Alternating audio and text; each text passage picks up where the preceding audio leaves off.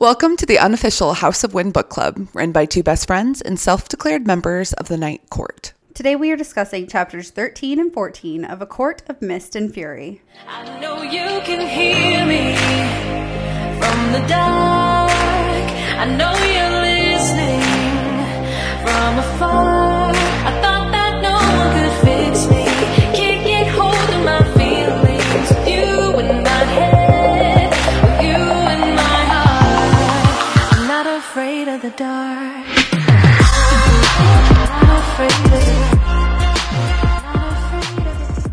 Ma'am, how are you doing? I'm doing better now. It has been quite the morning. I was not expecting for my How Was Your Week section of this week to be discussing this topic. As you and I both know, I had to get new headphones so that we could appropriately record. Listen, it was a little rough the last time. It was. My headphones failed us over and over again. They just stopped picking up my audio, and we had to take my husband's phone to make it work. It was a nightmare. It was absolutely terrible. We figured it out though. We decided that it was time for new headphones. And when I went to go plug in the headphone adapter piece that I got to use these headphones, it was the wrong piece. And I had to run and go to the store to get new ones. And when I got there, it was fairly empty. And there was only one person working in the electronics section of this big box store. And I went up and I said, Excuse me, I'm so sorry to bother you because he was busy. Right. He had been doing something and he just looked at me and I was asking, Do you guys have any headphones with a USB C jack? And he just kind of stared at me for a second and was like, We have one. And not like one set of headphones, but just one to choose from. There were no other selections. We have one. And I was just like, okay. We both stood there and he just stared at me. I was like, can I see them? And he just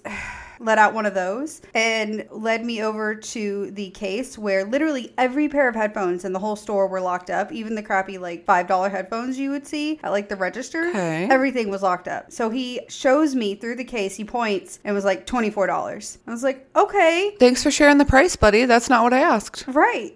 he then just stares at me again. I was like, can I get them? And he again lets out one of those mm. and then takes the headphones up to the register. In this box store, you know, each department usually has like a register, even though you could need something from all over. Right. You're supposed to check out at the front. Right. Well, I wasn't done and I did need things from like another area. I needed to grab some groceries on my way out, but he was not interested. Rang me up, didn't say anything, and just stared at me until I paid. And when I told him thank you, he just rolled his eyes and turned away and was like, all right, well, and I was very confused. I left thinking, like, am I the jerk here? Am I the bad guy? Did I do something wrong? He was so mean, and it did not make my morning any less stressful. But I have headphones, and now we can record, so I guess it worked out. At least everything worked out in the end, even if though it was maybe a little stressful. Yeah, it's been fun. It's been a great, crazy morning, but now we have the headphone issue fixed, and recording for us should go smoother from here, and I can just breathe. And less stressful. I really hope so.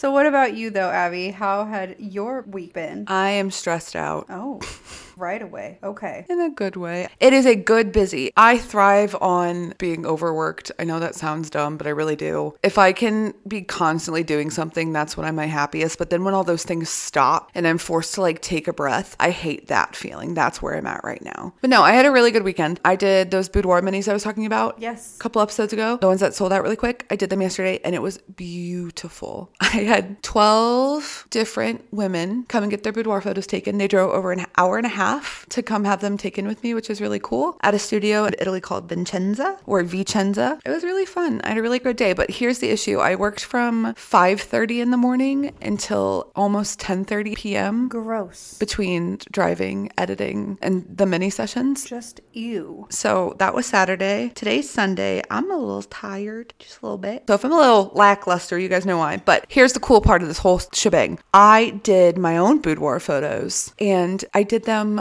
with an ACOTAR book. Ooh. And they turned out really cute and like a little red rose. Yeah. It was really fun. I took some comparison photos from this time last year to this time this year, and it kind of looked like a different person. So that was cool. It was nice to be around a group of women who were all like super supportive of each other and just like hyping each other up the whole day. Yeah. It was a fun day. If we're going on like energy tank, I've got like You're running on E. I'm like an eighth of a tank. Yeah. Yeah. But do we have a question this week? We do. The question this week is Do you talk to yourself Inside your mind or outside your mind? outside vocally? Mm, no. No? My husband does. Every time he does it, I go, creepy.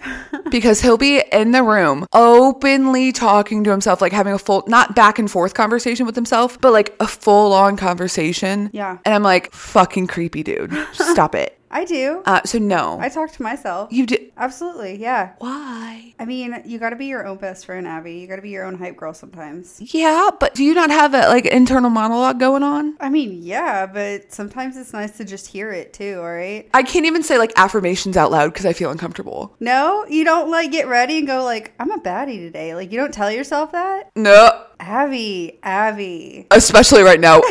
Taking boudoir photos yesterday, I felt great. And then today, looking at them, I'm like, I am a potato. No, you're not. Uh, no, no, Libby, that does not come out of my mouth ever. well, it comes out of mine. I do talk to myself. I'm not making fun of you for talking to yourself. Whatever you need to do to like get through the day. But I wouldn't be offended if you did. It's okay. what what do you say? I mean, it depends on what's going on. Like, if I'm working on something, if I'm trying to like clean or fix something and I can't get it, I'm like, Libby, come on. Like, what the hell? I'll get on to myself. Okay, I have been like I- out loud. I've said, "Really, Abby?" Yeah, there's that. Like if I'm frustrated, but I'm not like today was such a lovely day, and then. Uh, No, no, no. See, I don't have like, how was your day, Libby? It was great, Libby. Thanks. Like, it's not like that. You know, just little positive. okay, you don't have a conversational back and forth with yourself. No, no, no, no. Not like that. I'll ask myself things out loud sometimes. You will ask yourself questions outside your brain. yeah. You don't contemplate out loud sometimes. You're not like, am I feeling this today? I wish y'all could see my face because I am staring at her with great confusion. No. Okay, well, No. If anything, I just like reprimand myself for being an idiot sometimes. you gotta talk nicer out loud to yourself. Try it. Try talking nicer out loud to yourself. I make sure that I have a good inner monologue. Like, besides today, when I, yeah, you're really good about saying good things to yourself. I'm very burnt out right now. But normally, my brain is like, I'm very adamant about only speaking nicely about myself. Right. Because your thoughts become your actions, all that shit. But I'll just be like, really, Abby, like that was dumb or something. So no, I don't. I don't ask myself. Well, do the opposite.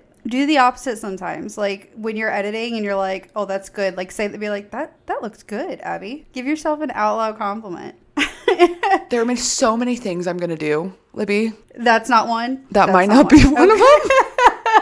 Because I will giggle. You do it while you're alone. Literally, no one else is there to judge you. Get yourself comfortable with talking to yourself.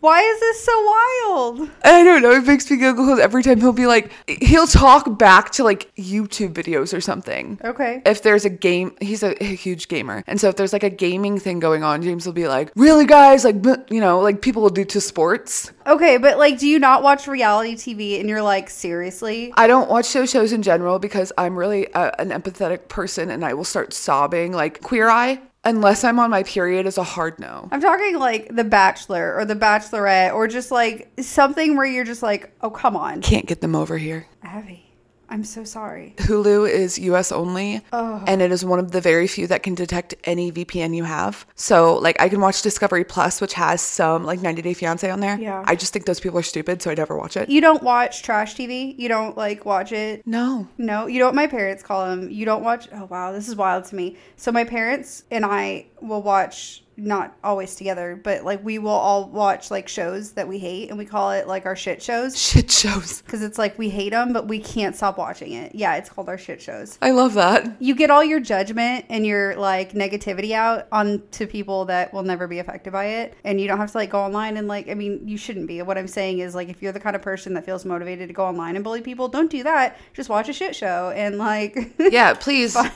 not that I've ever felt that. I'm just saying, if you have, maybe you could use this as an alternative. However, we watch our shit shows and we like get all of our judgment and like eye rolls out at people that it won't affect. Well, I am glad that you can do that, and I wish that I could. You're about to text Lindsay and be like, this bitch. no. Hold on, can we talk about this? There was a saying, because I've been thinking about this a lot lately, that if you talk shit with somebody, they're talking shit behind your back. I don't agree with that. Have you heard that saying? Yeah. Because Libby, we we've talked some some smack about some people. Some schmech. Yeah, we've talked plenty of schmech. There are about three people in the world I talk shit with, and it is you, my friend Cody, and my friend Lindsay. and I would never tell somebody something about either one of you that I wouldn't or haven't said to your face. Right. If one of us has been bitchy, we've told each other. Oh, yeah. We've been like, you good, buddy?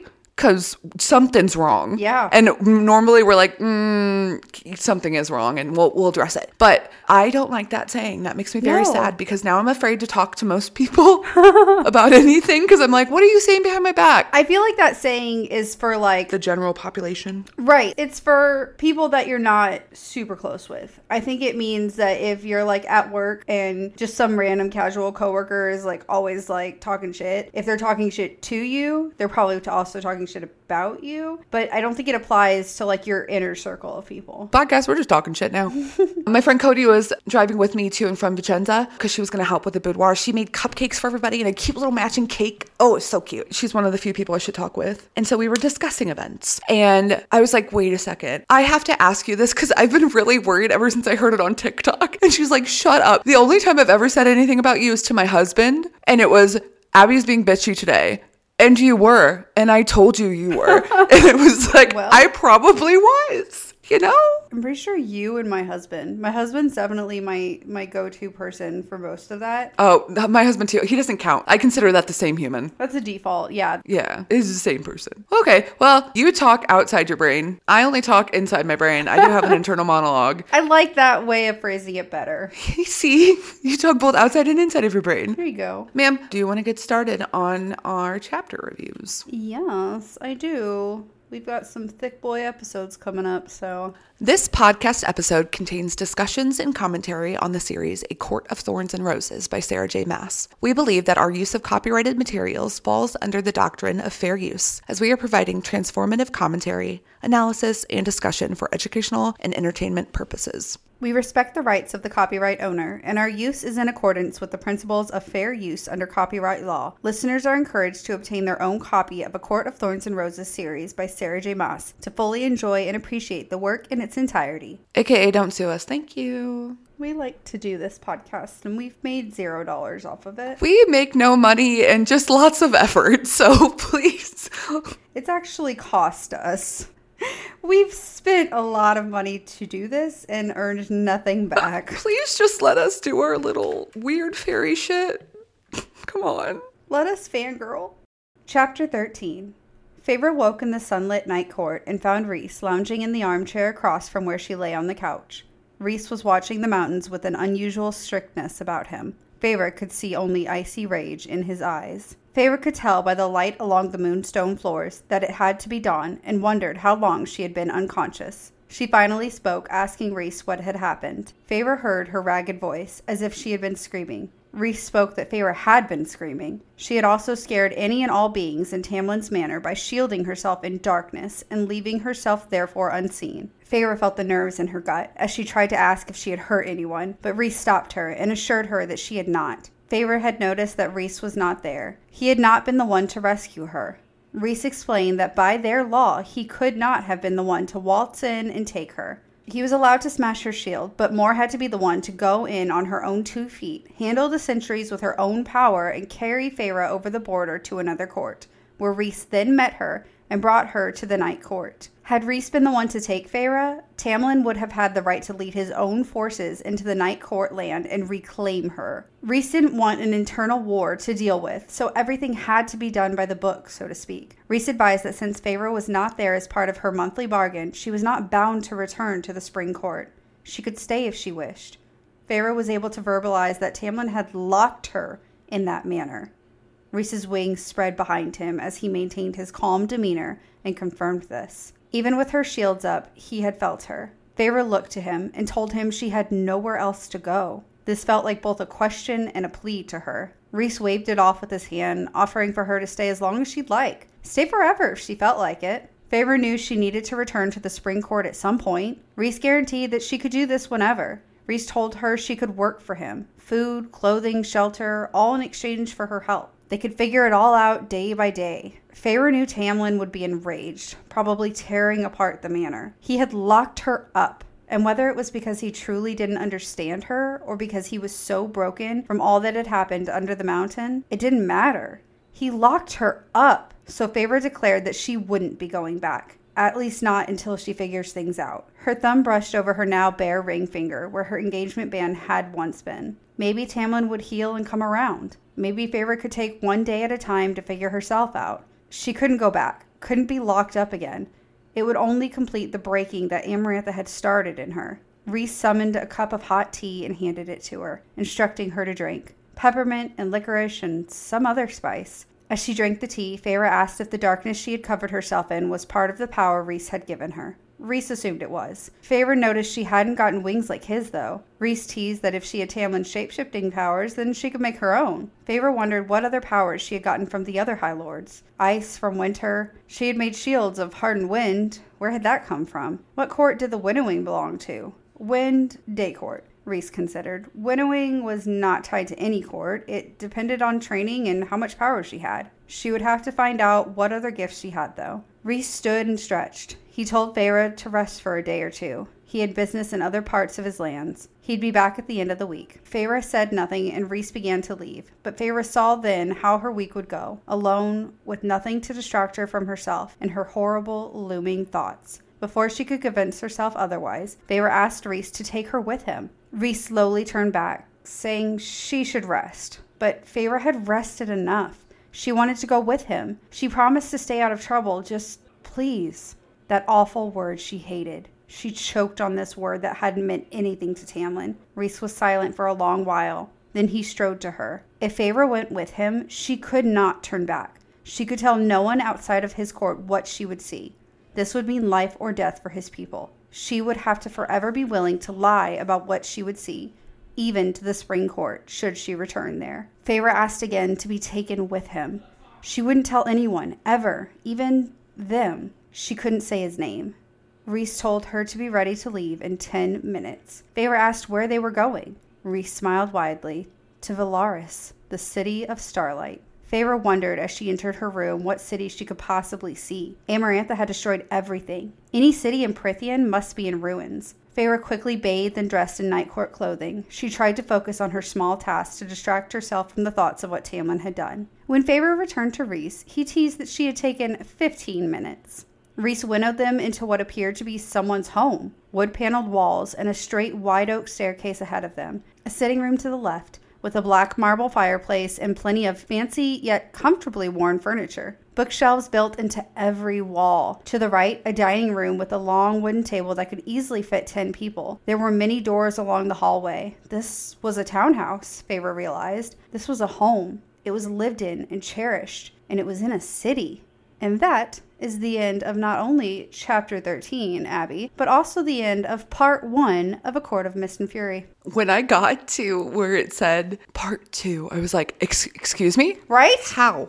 What? How are we here already? Explain this. Oh, anyway, I guess it's my turn. It is. Chapter 14 Welcome to my home, Rhys said. Before her lay not only a city of people, but a town home, with sunlight streaming in through the windows. The thought of all the destruction Amarantha had caused to yet another city of people weighed on Feyre's shoulders. She asked him what this place was, and he said that it was his home. Technically, it was one of his homes, but the other was for more official business, while this one was for him and his family. Feyre listened to see if any servants lurked in the home, but heard nothing. She was glad to not have an audience for once. Rhys assured her that nobody but Nuala and Cerridwen were in the home, and that besides the two, there would be nobody else. Feyre found herself tense up. This home was much smaller than the previous one they'd been sharing, and she feared there would be no hiding from him there. Feyre thought about how no cities had lasted in the mortal territory, save the few that had begun to bloom on the main continent, and how she had vowed to go with Elain to visit them. Not that that would even be an option anymore. Rhys began to speak as two large shadows approached the door. Two things, Feyre darling. He was interrupted by one of the looming shadows who banged on the frosted glass. Hurry up, you lazy ass, said the first. If you're going to pick a fight with him, do it after breakfast, replied the second. Feyre took in the deep male voices and the two sets of wings behind the shadows. She was so deeply tired. I wasn't the one who hauled me out of bed just now to fly down here, busybody, the first one said again. Was that Rhys smiling? He turned to Feyre and explained that nobody but him and Mor were able to winnow inside the house. It was warded, shielded, and then warded some more. He continued with the fact that Feyre was safe here in this home, and honestly anywhere in the city. The walls of Velaris were well protected and hadn't been breached in over 5,000 years. He told her to go where, do what, and to meet who she wished, but then noted towards the two people behind the door. Those two in the antechamber might not be on that list of people you should bother knowing if they keep banging on the door like children. Another pound came from the door, followed by, You know we can hear you, prick. Secondly, he continued, in regard to the two bastards at my door, it's up to you whether you'd like to meet them now or head upstairs like a wise person. Take a nap since you're still looking a little peaky, and then change into city appropriate clothing, while I beat the hell out of one of them for talking to his high lord like that. Light sparked in Rhys's eyes. He looked younger, so different from the rage filled lord that she had awoken to earlier. Yes, when she'd awoken on a couch and decided she wasn't going to return home, and maybe that the spring court might not even be her home. She felt the familiar feeling of drowning claw at her throat again, drowning in exhaustion. She told him to come get her when they were gone. The light was suddenly gone from his eyes, and he went to speak, but was once again interrupted, this time by a female voice. You Illyrians are worse than cats yowling to be let in the back door. The doorknob turned, but remained locked. Really, Rhysand? You locked us out? Feyre forced herself up the stairs where she found the twins beckoning her forward at the top, almost like they were urging her to hurry up. Feyre thought she could kiss them both for that bit of normalcy. She thought she might have kissed Rhys too, for making sure to wait until she was halfway down the second floor hallway before opening the door. She heard them enter, but only bits of the conversation. Welcome home, bastard. I sensed you were back. Mor filled me in, but I send your dogs out to play, Rhysand. You and I have matters to discuss, the female voice said. As do I, the darker of the two male voices said. We were here first. Wait your turn, tiny ancient one, the other male said. Mor's voice then filled the air. Why is everyone here so early? I thought we were going to meet at the house tonight. Rhys grumbled, Trust me, there's no party, only a massacre if Cassian doesn't shut his mouth. The first voice, Cassian, started to complain that they were hungry and promised breakfast. The strange female voice called the Illyrians pathetic. Mor agreed, but she did ask if there was any food to be found. Feyre heard the words, but was beyond comprehension. She was led into a beautiful bedroom with a bed Feyre was dying to curl up in, but she needed to know a few things before her mind would let her rest. She asked the two who the people downstairs were, and they replied saying they were Rhys's inner circle. Feyre noted that she didn't think High Lords kept things so casual, but one of them said that most didn't. But Rhys did. One of the twins brushed Feyre's hair while the other gathered pajamas for her. Rhys's words filled Feyre's mind. The walls of the city have not been breached for 5,000 years, meaning that Amarantha never. She asked the two how the city was still here and how it had survived. The two tensed. The High Lord is very powerful, one of them said, and was devoted to his people long before his father's mantle was passed to him. Feyre asked again how it survived. She looked out the window to see a garden that was untouched and safe. How had this place remained while the rest of the world had been ruined? It's not for us to tell, the other said. Feyre insisted that Rhys had told them not to tell her, but they interrupted, saying the High Lord had not asked them of that, but that whatever he had done to shield the city was his story to tell, not theirs. They would rather Rhys tell his story so that they didn't get anything wrong. Feyre couldn't fight that. They went to shut the curtains, but Feyre quickly requested she keep them open. She couldn't be in the darkness, not again, and not yet. The twins asked Feyre to call if she needed anything, and then they left the room. She was finally alone. Feyre climbed into the bed, feeling nothing. She listened to the fire and the birds chirping from the trees in the garden. It sounded so different from the sounds of the spring court that she'd become used to, sounds she wasn't sure she'd ever hear again. Feyre wondered if maybe Amarantha had won after all, and some part of Feyre wondered if she were to never return to the spring court, maybe that's exactly what he deserved. Sleep found her, brutally hard sleep. I don't expect Feyre to all of the sudden be okay after everything she had gone through in the spring court. I think there is going to be a buffer period where she is going to have to heal and get right with herself and before she can fully be happy again. You mean trauma isn't healed immediately? Dang it. No. What? you mean mine doesn't flare up on a daily basis? Yours isn't? Excuse me? What? Crazy. Oh, okay.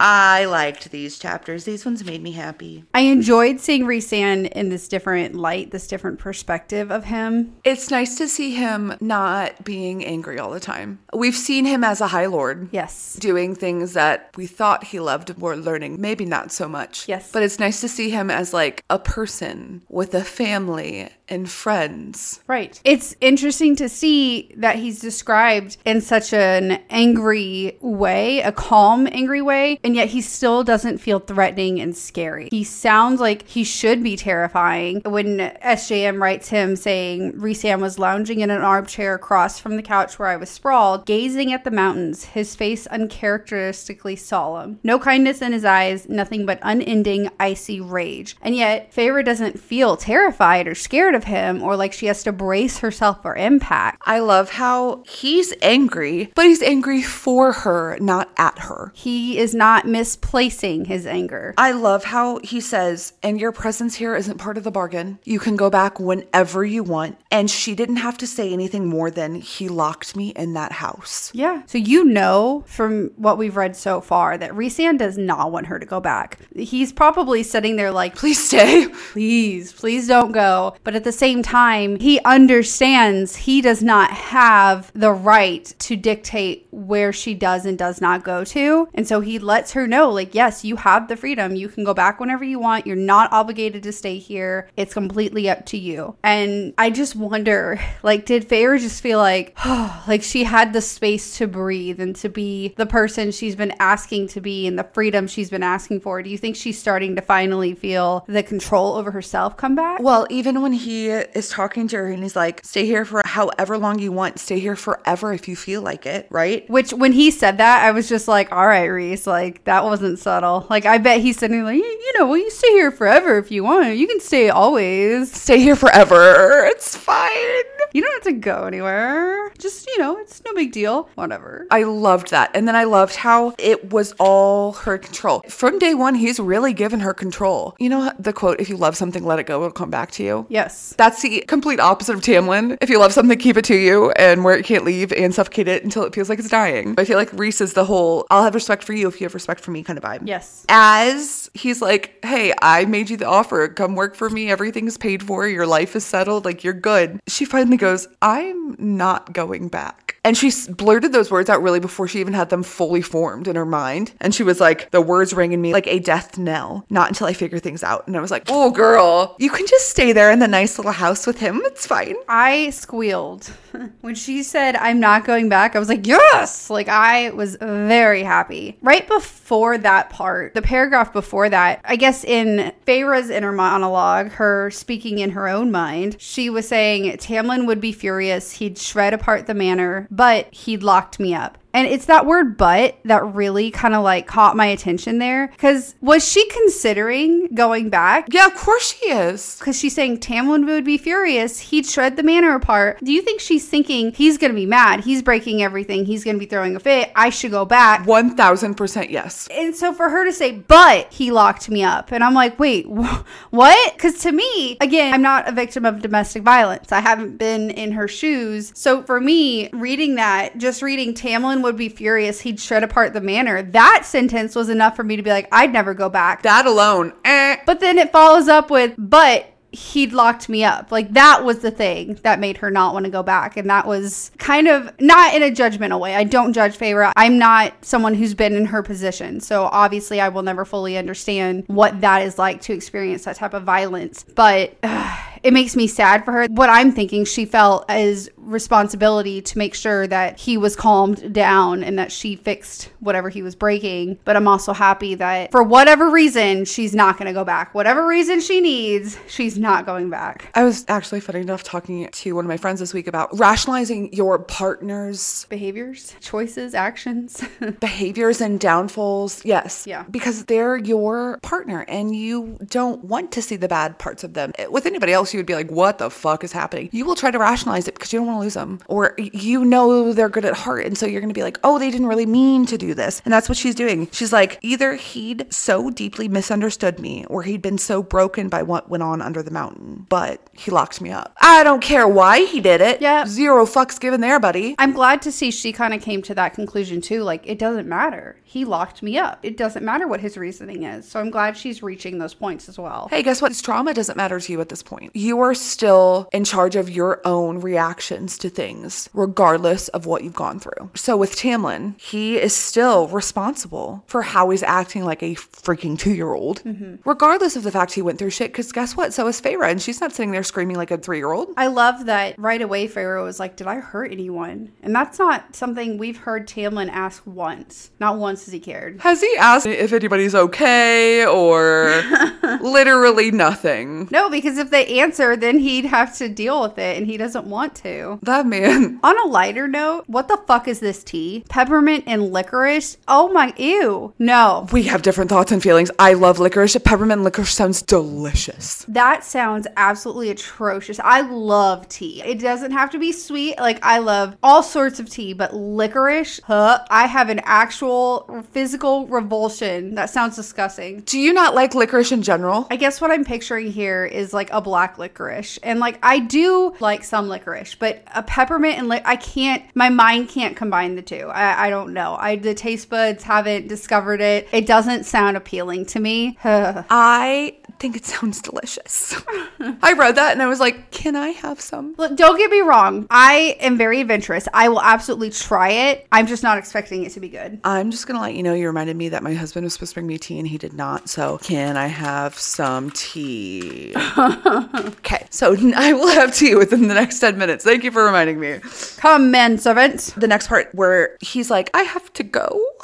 like, I know I just rescued you, but mm, Bye. I gotta go. So, uh, goodbye. I'll be back at some point. Have a good week. She's like, please take me with you. And I was like, oh, buddy. I mean, I would take her. That was really sad. Yeah, okay, come with me. And every time she's asked Tamlin, she's had to beg, basically on her knees, beg and plead for him to take her with her. And so I love it here when she's like, take me with you. I've rested enough. I promise to stay out of trouble. Please. Like, she's literally like, I'm not gonna be a nuisance. I'm so sorry. Cause she's had to justify her reasoning That hurt. That hurt to read. Mm-hmm. please. And she's like, I choked on the last word. It hadn't done anything for Tamlin anyway. At this point, she's used to begging. Does he really want her to come? I mean, we know, yes, probably he does want her to come. But I love how he also gives her the choice because this is a really big decision. Well, and he's very hesitant. He is. Yeah. He's very hesitant because he's like slowly turns to her. And like you were saying, yeah, if you come, like there's no turning back point. This is This it. is it. You're going, you're all in. And he gives her full control. She goes, Stay here locked up, just like in the spring court, or go. And bye. She goes, I loved it. That made me so happy. And he tells her, you're going to have to be willing to lie to even the spring court if you go back. And the fact that she's just like, yeah, yep, deal, done. Oh no. Shoot, don't.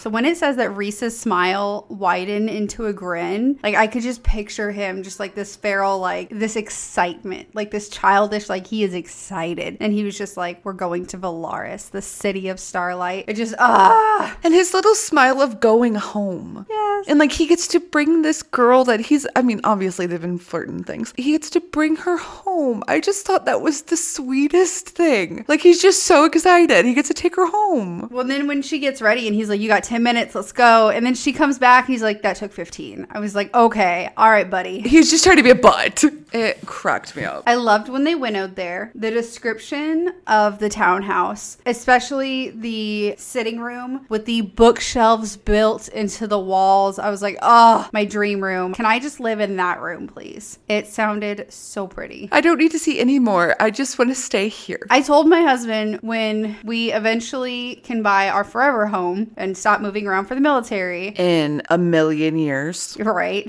Can I have a room where I just want bookshelves that are built into the room? I want a room of bookshelf walls. Yes. I'm I'm answering for him. Yep. Abby said yes, Skylar. You sure can, buddy. Abby said yes. Hate to tell you. Done.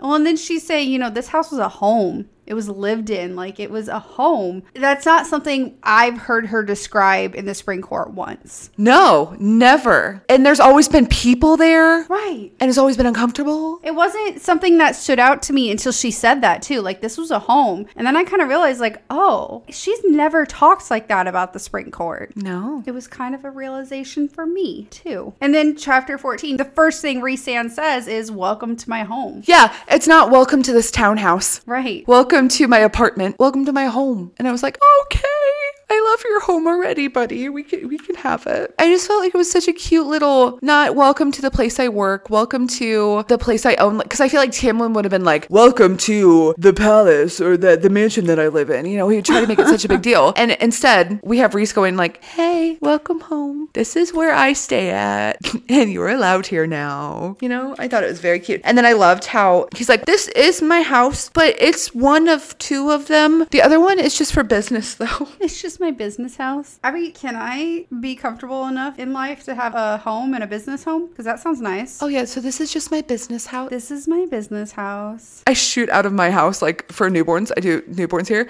Yeah. That'd be like, this is my house just for photography.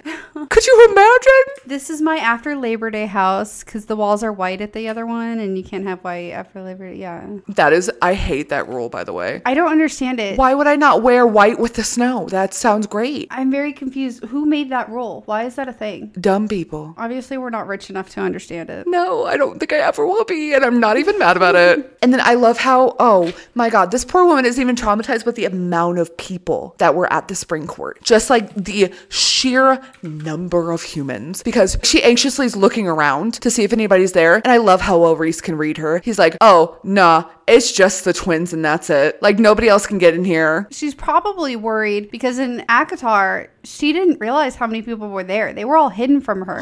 so I wonder too if she's going into this thinking like, am I seeing everything or am I going to be shocked again? Is there more that's behind me that I'm not even aware of, you know? Right. Is there more being hidden from me? I didn't even think about that. I was just thinking of like how many people Tamlin said was in his house at all times. Yeah. Even though that was her home, I feel like she never had a moment to herself there. Ianthe was always there, or Tamlin was always there, or Lucien was always there. There was never like, I need to be in my home and be alone. Yeah. At some points. Yeah. I feel like she never got that. I don't think it ever felt like hers necessarily. Like, yeah, she lived there, but was anything really hers? Did she even belong to herself? No. Like, everything was always instructed to her. Even her room. I, I feel like that's the only place that maybe she felt like she had a little bit of autonomy in. Yeah. Um, but she didn't get to decorate it. She didn't get to make it her own. And Tamlin was even there every night because they never slept in his room. So Well, and something that I didn't mention earlier in chapters in this book, uh, in ACOTAR, when Feyre gets to the Spring Court, she immediately like puts a trap up in her room of the Spring Court, even knowing the Fae could probably take it down immediately. And she was thinking, you know, at least I could try to run. But then when she gets to the Night Court, she's like, I'm not going to bother. like, I think in ACOMAF, she felt safe enough with Rhys that she didn't feel as much of a pressing need to build that trap because she was like, eh. But I mean, she does at first. No. She does at first. Not in the Night Court. Yes, she does. No, she doesn't. She doesn't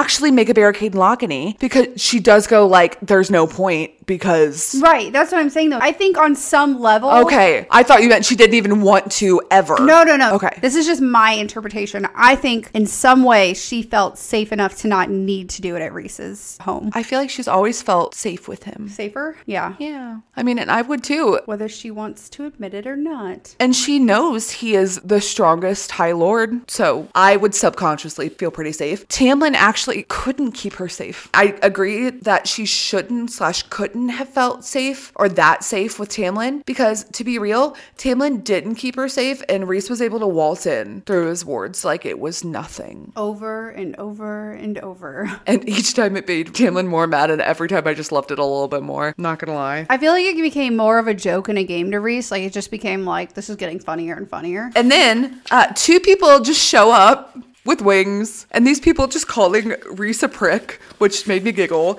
calling him a bastard.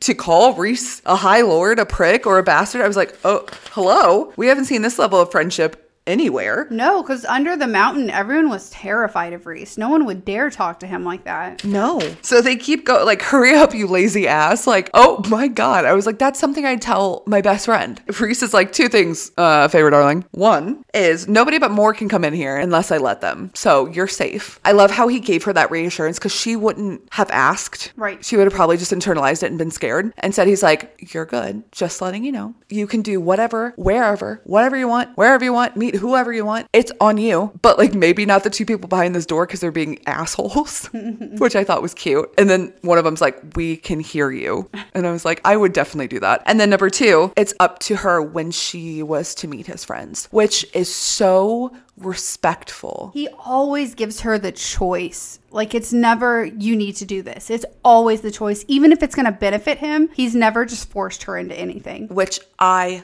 love. That made me so happy to be like, oh, we have mutual respect for each other. Wow. Because I would hate if I was like as tired as Feyre was, exhausted, and my husband's like, oh, I guess, or my boyfriend or, or whoever I was with at the time was like, hey, you ready to meet strangers? Multiple of them all at once after you're exhausted? What? no. and you just went through a lot of trauma, how does that feel? I'd be like, please let me go upstairs. And he's like, you are free to go upstairs and sleep. Please, you look peaky, which was just such a cute word. I love when he said that. You look peaky. And maybe you should change into like actual clothing. Not that you have to, but like maybe you should. I would also just feel very tired, more tired by the expectation of having to put on a an act, I guess, almost to meet new people. Because you kind of put on this, you want to make a good impression, even if you're not feeling like yourself, and it would just feel more exhausting. So I'm really glad, like you said, that he didn't force her to go along with anything. He was like, "Hey, whenever you're ready." You can do this, but you don't have to. The level of care he has for her just makes my heart hurt in a good way. You know, when she says, I might have kissed Rhys too for waiting to open the door. I was like, You can. I mean, you can. Why not? Go ahead. Go ahead. When she said that, I would have kissed the twins for being up there and assuring me to keep coming forward. But I also might have keep, kissed Rhys because he You know what? let the door stay closed until I was halfway down. I was like, You were going to do what to who? Go, go ahead. Go ahead, girl. Go ahead. S- say that again. so, you know what? Yeah. I will take it, but can you say it one more time so I can hear it? I almost wish her shields were down and Rhys could have heard it. I wonder what he would have done. I wonder if he did. I wonder if she was so tired that her shields were down and he could hear it. Probably like, Nope, y'all need to leave. Goodbye. Suddenly, nobody is Never coming in my house. Suddenly, I am also tired. She goes upstairs, right? And then she hears this like weird lady basically being like, send your dogs outside in the yard to play. I was like, oh shit. Loved it. Okay. Uh commanding woman, my favorite. I love when they called her Tiny Ancient One. Tiny ancient one. Yes. I'm like, okay, is she a grandma? I was like, I don't know who this is, but I like her already. Is she a grandma? If so, can we be friends? That's like my favorite supporting character is the tiny feisty support. Love it. We meet all these new people. Yes. Well, through Feyre, through Rhys, are meeting these new people, I guess is the best way to put it. Feyre listening in, sort of. Yeah. Eavesdropping a little bit. Yeah. Which, you know what, girl? You do you. They're talking loud enough that you can hear it. That's on them. Um, to be fair, that was the only way for her to get any information in the spring court, so I wouldn't be surprised if she felt that that's what she needed to do here. Yeah, she learned. She's just learning. It's what she's been taught up until now. Mor walks in. She's like, Why the hell are you guys here? Like, I thought dinner was later. What are you doing? And Rhys says, Trust me, there's no party, only a massacre if Cassian doesn't shut his mouth. I'm like, I don't know who you are, my guy, but you might be my favorite. I just want to say Cassian is automatically my favorite because whenever I have to type my summary, it's the only name that my autocorrect doesn't try to fix. oh, what do you mean, Ariel?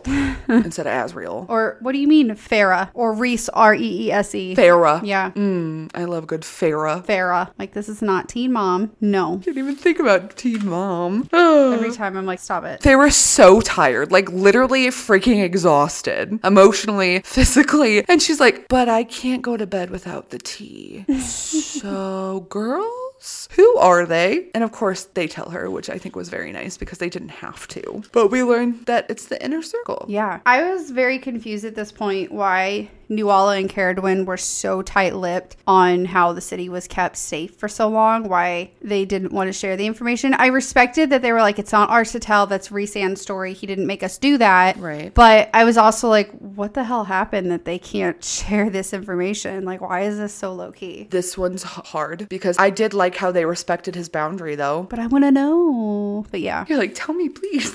Mm, spill it. Spill the peppermint licorice tea. Because she even goes, wait a damn second. The walls of the city have not been breached for 5,000 years. Like it finally hits her. Oh, Velaris isn't ruined like everywhere else. I thought that was cool. Don't know why, but I thought that was very cool. And then she goes in a deep, deep sleep, which she probably really needed.